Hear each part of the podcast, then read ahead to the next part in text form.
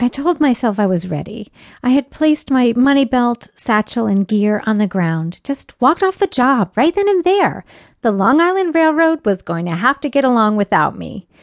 A sense of resolve had come over me as I realized why didn't I think of this before? My heart was beating at a rabbit's pace. I was crazy with anticipation. I stood staring long and hard at the railroad track. My eyes shifted upward to the clouds, puffy and bright, right out of a cartoon. A balmy breeze brushed my cheek. The air felt thick and humid. The smell of creosote and diesel fuel attached itself to anything that didn't move, including myself. There I was, standing on that platform, waiting and waiting. The boxing match had ended, and my struggle with alcohol had won. On my upper lip, sweat was forming, a trait inherited from my mother and one I despised. A piece of garbage blew by my foot. I noticed my boots were disgusting, covered in grease and oil. My life was just like my boots, dirty and used up.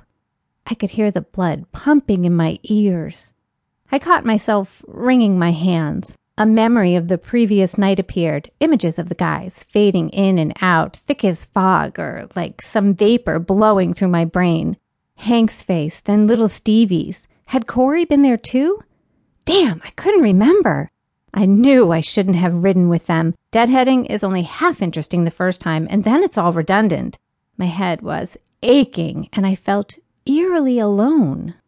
Guess I was 14 when I stuffed that black trash bag full of all the crap lying on my bedroom floor shoes, boombox with the batteries corroding, books. Just stuffed it full and took off for New York City. I was tired of mother's crazy shit, tired of everything. Thought I was making a statement. I'll show them. My parents, not much parenting going on in that house. They didn't care. Never made me move back. They knew exactly where I was. Christ, I even came home for Christmas. Why am I thinking of this shit now? Screw it. It's over. I can't live like this anymore. I can't. I, I won't. I can't keep drinking all day, trying to hold down a job, waking up and telling myself it's all going to be fine. Damn you, Dad! Yeah, I'm pissed for the game you perpetuated. You had known what you were doing. Every time you tilted that bottle over my innocent Shirley Temple, you knew. The game was set in concrete. I would whine to go home. You would pour in a little more, and soon I was asleep in the corner, leaving you alone. I will never forget that helpless feeling, like falling backward and not knowing if someone was there to catch me. God, what a gift to give your daughter! A drinking problem at 10 years old! The game continued until I was old enough to stay hidden in my room from the world. I didn't know what was worse, being out with him or at home, hiding from mother. How much time left? I checked my watch. Two minutes. The 756 train was never late.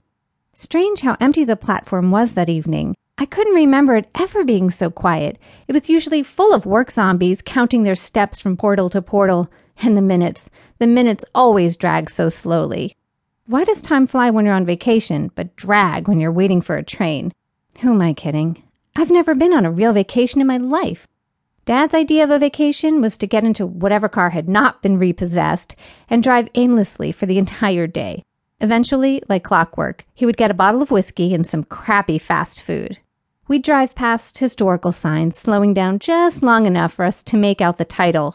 We took day trips to Islip, his favorite. We would motor through Seatuck Wildlife Refuge, slowly passing the wildlife.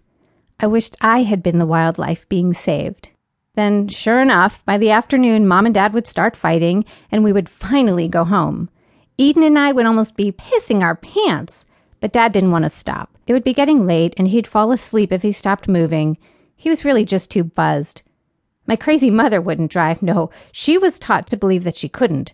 Better to keep her home, he had thought. Driving was too dangerous for simple minded women.